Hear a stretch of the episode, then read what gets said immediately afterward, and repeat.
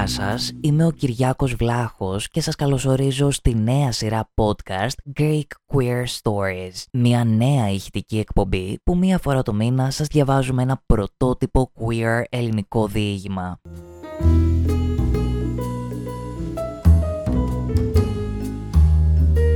Ακολουθώντας το Greek Queer Stories στην πλατφόρμα ήχου της επιλογής σας, θα λαμβάνετε ειδοποιήσεις πρώτες και πρώτοι για κάθε καινούριο μας επεισόδιο.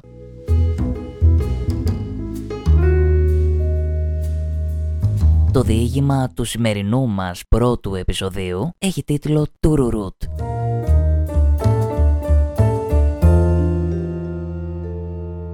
Τέλειωσε από τη δουλειά του διπλοβάρδια και έχει να πάει σούπερ μάρκετ. Έχει να καθαρίσει και να βάλει πλυντήριο. Έχει να απαντήσει σε εκείνα τα ρημάδια τα mail και να ξεκλέψει και από κάπου μια ωρίτσα, από τον ύπνο μάλλον, να ψάξει για άλλη δουλειά. Μια πιο φυσιολογική και στη συχαίνεται τόσο αυτή τη λέξη. Λίγο περισσότερο από τη δουλειά του. Τη συχαίνεται τη δουλειά του, ναι. Γι' αυτό πρέπει να κοιτάξει τι άλλο παίζει. Να ψαχτεί τέλος πάντων. Να διαβάσει καμιά αγγελία, να κάνει καμιά αίτηση, να στείλει κανένα βιογραφικό. Έχει φάει τα χρόνια του στα θρανία και τα αμφιθέατρα. Κρίμα το παιδί. Στο δρόμο τρέχει σαν παλαβός επιβεβαιώνοντας τα στερεότυπα για τους γκέι άντρες και τα σιχαίνεται τα στερεότυπα, ειδικά για τους γκέι άντρες, ειδικότερα όταν τα επιβεβαιώνει.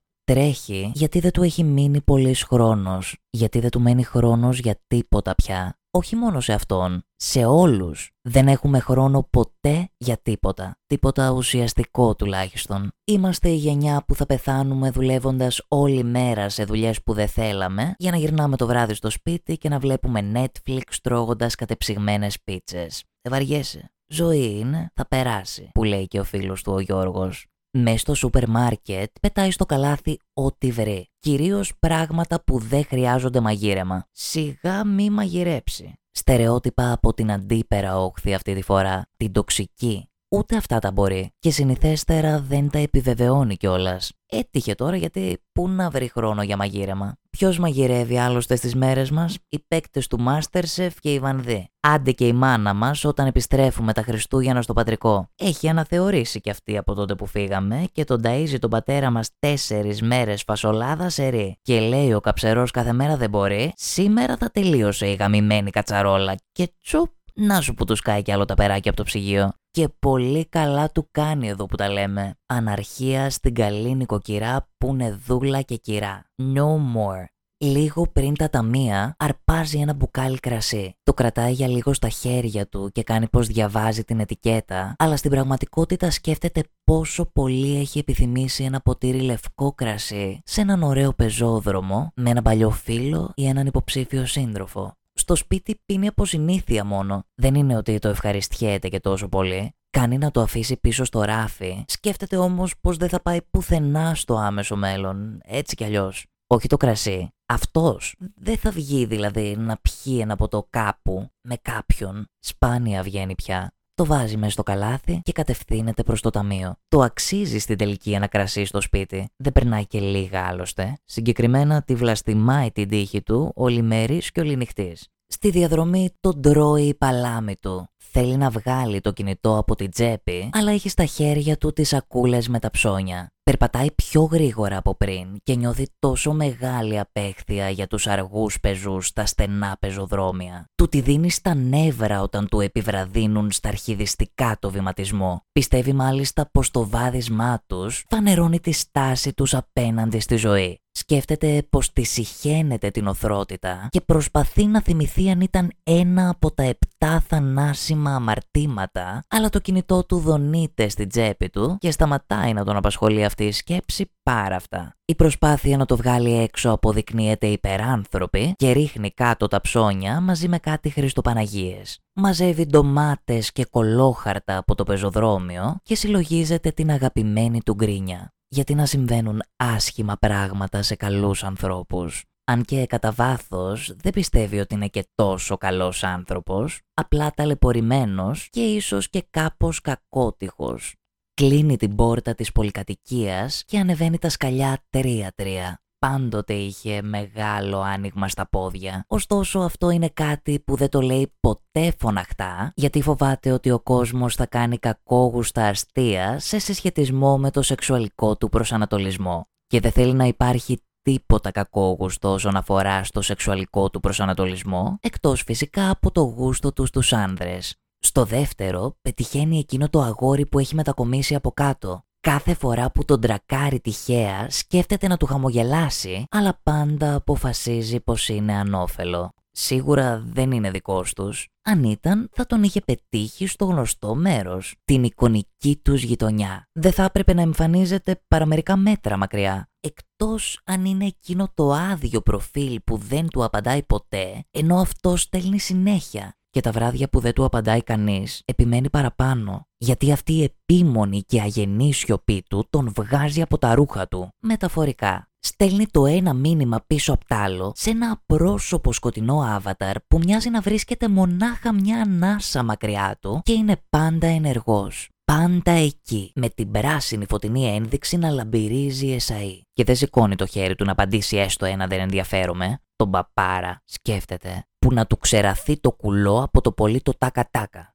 Μπαίνει στο σπίτι και ξεκινάει να αδειάζει τα πράγματα όπως να είναι μες στα ντουλάπια, καθώς παράλληλα περιηγείται στον ιστότοπο του ατέρμονου καυλαντίσματος. Στην πόλη εκείνη του κυβερνοχώρου που δεν κοιμάται ποτέ, γιατί ξέρει καλύτερα από τον καθένα πως κάθε χαμένο δευτερόλεπτο σε κρατάει μακριά από έναν πολλά υποσχόμενο οργασμό ή έναν λιγότερο υποσχόμενο οργασμό. Όπως και να έχει, άντρας είναι. Τον οργασμό του τον έχει εγγυημένο. Έχει φροντίσει η φύση γι' αυτό και η κοινωνία για πολλά περισσότερα. Αναρωτιέται για λίγο αν τον παίρνει και αυτόν η μπάλα ως ομοφιλόφιλο. Είναι άραγε και αυτός θύμα της πατριαρχίας. Και αν ναι, κατά πόσο; Σύντομα όμως ζαλίζεται με τους παράλογα γυμνασμένους κοιλιακούς και τα μειώδη μπούτια που παρελάβουν στην οθόνη του κινητού του και στρέφεται αστραπιαία από τη μονάδα στο σύνολο και τούμπαλιν. Με άλλου είδους προβληματισμούς αυτή τη φορά, πιο ρηχούς. Μιας ρηχότητας που δεν βρίσκει ποτέ πάτο βέβαια. Πότε κυριολεκτικά και πότε μεταφορικά. Βάζει λίγο κρασί στην ίδια κούπα που πίνει τον καφέ του και βγάζει από την κατάψυξη κάτι κατεψυγμένα λαζάνια για βραδινό. Καθώς ανοίγει τη συσκευασία και ξεκινάει να τρυπάει την προστατευτική μεμβράνη, έρχονται ξανά στο νου του η κοιλιακή και τα μπούτια. Το τρύπημα της μεμβράνης αλλάζει τέμπο και του περνάει φευγαλέα από το μυαλό να φτιάξει μία σαλάτα. Μα ο πλούσιος εσωτερικός του κόσμος είναι μηδενιστής και υπερόπτης και πετάει τα λαζάνια στα μικροκύματα χωρίς να το παιδέψει και πολύ παραπάνω το θεματάκι. Τα άπλυτα πιάτα παίζουν τζέγκα στον νεροχύτη και ξαφνικά ντρέπεται για λογαριασμό του. Γιατί κατά βάθος ξέρει σε τι παγίδα έχει πέσει. Δεν είναι ηλίθιος, αλλά τον παίζει τέλεια για να μην αποτρελαθεί εντελώς. Μόλις πιάσει το σφουγγάρι και το υγρό πιάτων, για τώρα σε μένα. Χωρίς φώτο προφίλ και με περιγραφή μόνο ενεργητικός στα 53 μέτρα. Το τώρα δεν μας βολεύει και πολύ. Ούτε το μόνο ενεργητικός εδώ που τα λέμε. Έχει να φάει τα λαζάνια. Στο μεταξύ, ο άγνωστος φίλος μας μοιράζεται την τοποθεσία του πριν λάβει καν απάντηση. Μόλις γύρισα σπίτι, ίσως αργότερα, απαντάει αδιάφορα. Αν και ας είμαστε ειλικρινείς, πιθανότερο είναι αργότερα να περάσουν τα λαοφιλή δυο κότερα παρά ο φίλος μας. Ένεκα λαζανίων και ανύπαρκτου οπτικού υλικού βάζει να δει ένα επεισόδιο φιλαράκια που έχει καταντήσει το καινούριο του Κωνσταντίνου και Ελένης από τότε που το ανέβασαν στο Netflix και τρώει μια μπουκιά λαζάνια και καίγεται και γαμοσταυρίζει και... Καλησπέρα. Ακέφαλος κορμός χωρίς κοιλιακούς. Μπορεί να περιμένει λίγο. Ο Ρος και η Ρέιτσελ φιλιούνται στη βροχή και τα λαζάνια θα κρυώσουν. Με γράφεις. Είδε τον delivered γαμότο. Τον γράφει. Τον γράφει. Τον νοιάζει. Μπα. Του χρωστάει κανένα λογαριασμό. Όχι. Αλλά δεν του αρέσει να πιστεύουν ότι τους γράφει όταν τους γράφει, γιατί δεν του αρέσει και του ίδιου να τον γράφουν αυτοί. Δυο λεπτάκια να τελειώσει το επεισόδιο και θα του στείλει. Λατινικά ερωτηματικά. Γαμώ το κεφάλι του. Τον ακέφαλο κορμό του βασικά. Κοίτα επιμονή. Μωρέ, μήπως να του στείλει. Μπορεί να έχει ωραίο κεφάλι. Κι άλλωστε τι να τον κάνει το γυμνασμένο, να πρέπει μετά να γυμνάζεται κι αυτός; Σε αυτόν αρέσει να τρώει κατεψυγμένα λαζάνια και πραλίνα φουντούκιου με το κουτάλι. Δεν θα τα βρούνε. Με το γυμνασμένο δηλαδή δεν θα τα βρούνε. Με αυτόν που του στείλε τώρα μπορεί να τα βρούνε. Άρα να του στείλει. Του στέλνει; Του στέλνει. Του στείλε. Sorry, δεν σε γράφω. Απλά με είχε πάρει ο ύπνος με ανοιχτή την εφαρμογή. Οκ, κομπλέ. Θανάσης. Πρόσωπο. Αποστολή φωτογραφίας. Καράφλας. Όχι από τους έξι καράφλες, τους άλλους. Αυτούς με την περιοδική αρέωση. Ξέρετε, αυτούς που έρχονται συνήθως να σου ζητήσουν τα κοινόχρηστα. Να απαντήσει ή να τον κάνει block. Στα πόσα μέτρα τον εμφανίζει. Στα 112. Στο τετράγωνο δηλαδή. Αν τον πετύχει στο μανάβικο, θα ντραπεί πάρα πολύ αν τον πετύχει στο μανάβικο. Το ξέρει και από χθες όμως. Όχι. Να τον νιάξει. Σιγά. Και δεν πηγαίνει καν στο συνοικιακό μανάβικο εδώ που τα λέμε. Από το σούπερ μάρκετ τα ψωνίζει τα λαχανικά του και τα λαζάνια του. Μόνο γκόμενους ψωνίζει από τη γειτονιά. Μπλοκ. Βάζει λίγο ακόμα κρασί στην κούπα του ελληνικού και χύνεται στον καναπέ. Αρπάζει ένα βιβλίο από το τραπέζι και προσπαθεί να θυμηθεί πού έχει μείνει. Δεν χρησιμοποιεί ποτέ σελίδοδείκτες. Τους χάνει. Και δεν του αρέσει να τσακίζει και τις σελίδες. Ούτε να τα ανοίγει διάπλατα. Χαλάει ράχη τους. Ούτε να χρησιμοποιεί τα αυτιά που έχουν στο εξώφυλλο και το οπισθόφυλλο. Τσαλακώνονται και δεν του αρέσει. Όλα του τα βιβλία είναι σαν καινούρια. Σαν να μην τα έχει διαβάσει ποτέ κανείς. Σαν να είναι ακόμα στο ράφι του βιβλιοπολίου. Το βρίσκει αλλιώς που έχει μείνει. Είναι αριθμομνήμων. Θυμάται τον αριθμό της σελίδας ή του κεφαλαίου. Μόνο που έχει να το πιάσει κάτι αιώνες αυτό το βιβλίο και δυσκολεύεται κάπως αυτή τη φορά. Δεν του είχε μείνει πολύ πάντως. Σαν να το έχει διαβάσει είναι δηλαδή. Κάπου στο τέλος θα είναι. Θα το πιάσει 10 σελίδες από το τέλος. Ψάχνεσαι. Διαβάζει το βιβλίο του τώρα, θέλει να χαλαρώσει και να μάθει και τι γίνεται στο τέλος. Και να πιει και ένα κρασί σαν άνθρωπος, δεν περιστρέφονται όλα γύρω από το σεξ. Έκτακτη παραλαβή ανδρικού μορίου και οπισθίων που δεν ζητήθηκαν ποτέ στα εισερχόμενά του. Πότε θα πάψει άραγε ο ανδρικός πληθυσμός να πιστεύει ότι όλοι αδειμονούν να θαυμάσουν φωτογραφική συλλογή από τα ιδιαίτερά του, λες και πρόκειται για έκθεση της Δωροθία Λάγκ στο μόμα. Ήμαρτον δηλαδή. Πετάει τη συσκευή στο τραπέζι και επιστρέφει στην ανάγνωσή του. Λίγα δευτερόλεπτα αργότερα, η ράχη του βιβλίου του ακουμπάει τον καβάλο του. Έναν καβάλο που έχει έτσι θελικά εκστασιαστεί από το πρόσφατο φωτογραφικό υλικό. Τρίβει ασυναίσθητα το μουρακάμι επάνω του, αρχικά απαλά, και ύστερα με περισσότερη βία από όσοι αξίζει σε ένα καλοδιατηρημένο λογοτεχνικό, με ατσαλάκωτες σελίδες και σφιχτοδεμένη σελιδοποίηση. Το εξφενδονίζει στην άκρη του καναπέ και πιάνει γρήγορα το κινητό από το τραπέζι. Πούτσος Μουρακάμι, σημειώσατε 1-0. Ρόλο σου, περιοχή, σιωπή. Ανοίγει ξανά τις φωτογραφίες και γλιστράει το χέρι του μέσα στο παντελόνι του. Ξαπλώνει εντελώς τον καναπέ και στερεώνει το κινητό στο μαξιλάρι. Σκρολάρει τις φωτογραφίες αιμονικά και ανασένει στα κάτα και βαριά. Απάντηση ωστόσο δεν παίρνει. Φαίνεται πως ήρθε και η δική του σειρά τώρα να στείλει τα αλλοδαπά ερωτηματικά. Τα λεπτά περνάνε και το πουλάκι φαίνεται πως έχει πετάξει σε πιο διαθέσιμα και έτοιμο πόλεμα κλαδιά. Το έχασε τον κομμενέτο γαμό το μουρακάμι του γαμό. Ο χρήστης βγαίνει εκτός σύνδεσης και εκείνος κοιτάζει το χαρούκι με ειλικρινές μίσος και απέχθεια. Σηκώνεται αυτό στιγμή και ανεβάζει τα παντελόνια του. Πιάνει το βιβλίο και το βάζει νευριασμένα στη βιβλιοθήκη. Πέντε σελίδες του είχαν μείνει έτσι κι αλλιώς, θα διαβάσει τη σύνοψη online. Όποτε του κάνει κέφι. Και σιγά την μπλοκή εδώ που τα λέμε. Δεν ήταν και η ιστορία των δύο πόλεων. Καλύτερα να πάει να πλύνει κανένα πιάτο. Όχι ο Μουρακάμι. Αυτός.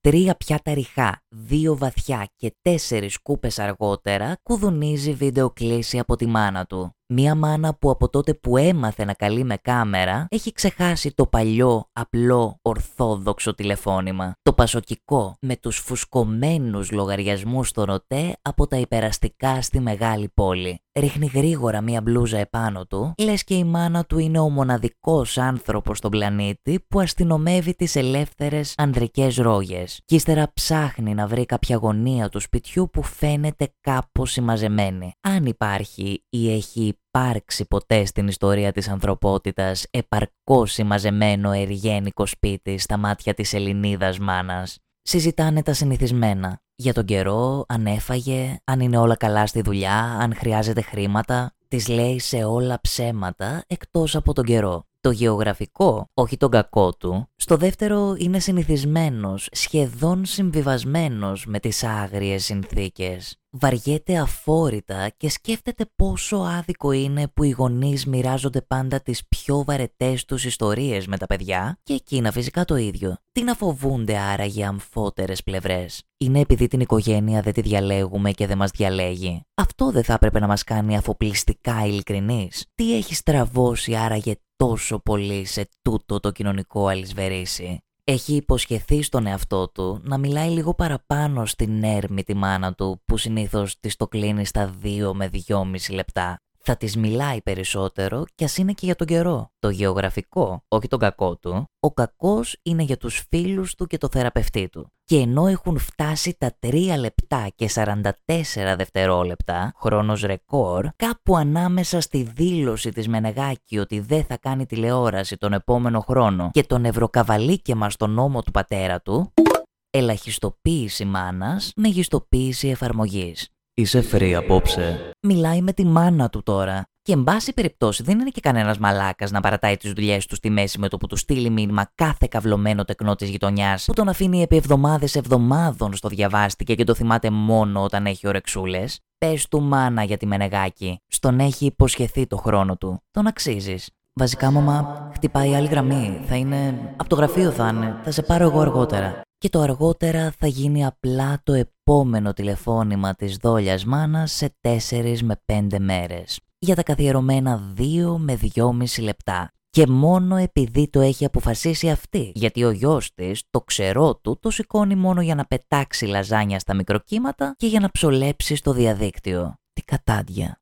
Αναλόγως τι θες, καβλάκο. Στην πραγματική του ζωή δεν θα χρησιμοποιούσε ποτέ τη λέξη καβλάκο, αλλά η πραγματική του ζωή απέχει μίλια από τη διαδικτυακή, τη συγκεκριμένη διαδικτυακή. Αλίμονο στην ημέρα που θα γίνουμε τα προφίλ μας ή μήπως τα προφίλ μας είναι οι άνθρωποι που πραγματικά είμαστε, απογυμνωμένα από αναστολές και κοινωνικά ταμπού, απαλλαγμένα από τις άμεσες ευθύνες των πράξεων και των λεγόμενων μας, απαλλαγμένα πολλές φορές ακόμα και από το δόλιο το κουφάρι μας, εμείς απουσία σώματος, κάτι σαν το θάνατο σε πλήθος θρησκειών δηλαδή. Αν ο θάνατός μας είναι τα προφίλ μας στην αιωνιότητα, τότε μάλλον αυτό είναι η κόλαση. Και πηγαίνουμε όλοι ντουγρού.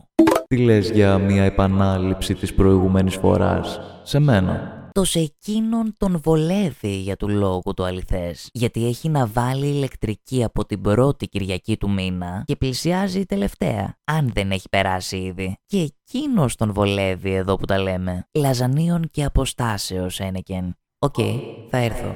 Αλλά για κανένα μισάωρο το πολύ. Έχει και δουλειές στην τελική. Τα ρημάδια, τα mail. Μην τα ξεχνάμε τα mail. Σε περιμένω.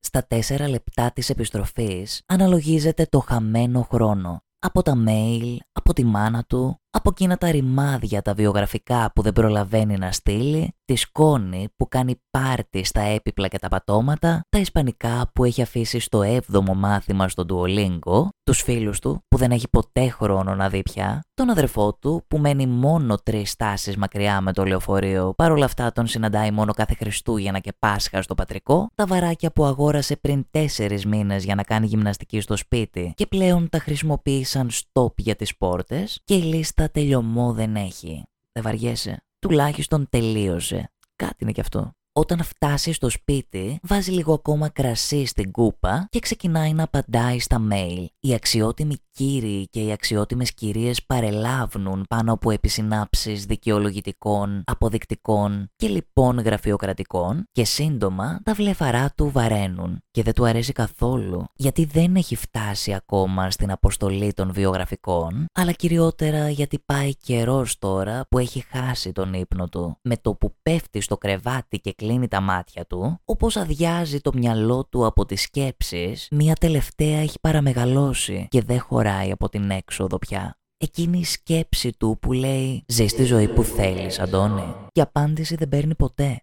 Μήτε θετική, μήτε αρνητική. Μόνο τον κάνει πάλι να ανοίγει τα μάτια του τέντα πάνω που πάει να το γλυκοπάρει και φτού και από την αρχή. Κρασί και τηλεόραση και Ξεμπέρδεψες. Αναρωτιέται κάποιες ώρες μετά ο μόνο ενεργητικός. Ξεμπερδεύει ποτέ κανείς. Γιατί τώρα τελευταία νιώθει πως όλα είναι ένα τέρμονο μπέρδεμα. Και είναι και αυτό το τελευταία που είναι στα αλήθεια πενταετία φανερή και ακατέβατη. Και με τον ΦΠΑ των προηγούμενων και καλυμμένων χρόνων, ποιος ξέρει, ίσως να χτυπάει και δεκαετία. Και αυτός μόνο mail, φτηνά κρασιά σε κούπες και Αν δεν γουστάρεις για σήμερα, κανονίζουμε αύριο. Τι σήμερα, τι αύριο, τι τώρα. Σκέφτεται καθώς κατευθύνεται στο μπάνιο για ένα γρήγορο ντουζάκι. Δεν θα την αλλάξει τη ζωή του απόψε έτσι κι αλλιώς. Ας περάσει λίγο καλά να ξεχαστεί τουλάχιστον. Σε 20 λεπτά θα είμαι εκεί, απαντάει. Και ήταν όντως εκεί. Είμαστε εκεί που ζούμε, εκεί που βογκάμε, εκεί που αναστενάζουμε και εκεί που τελειώνουμε.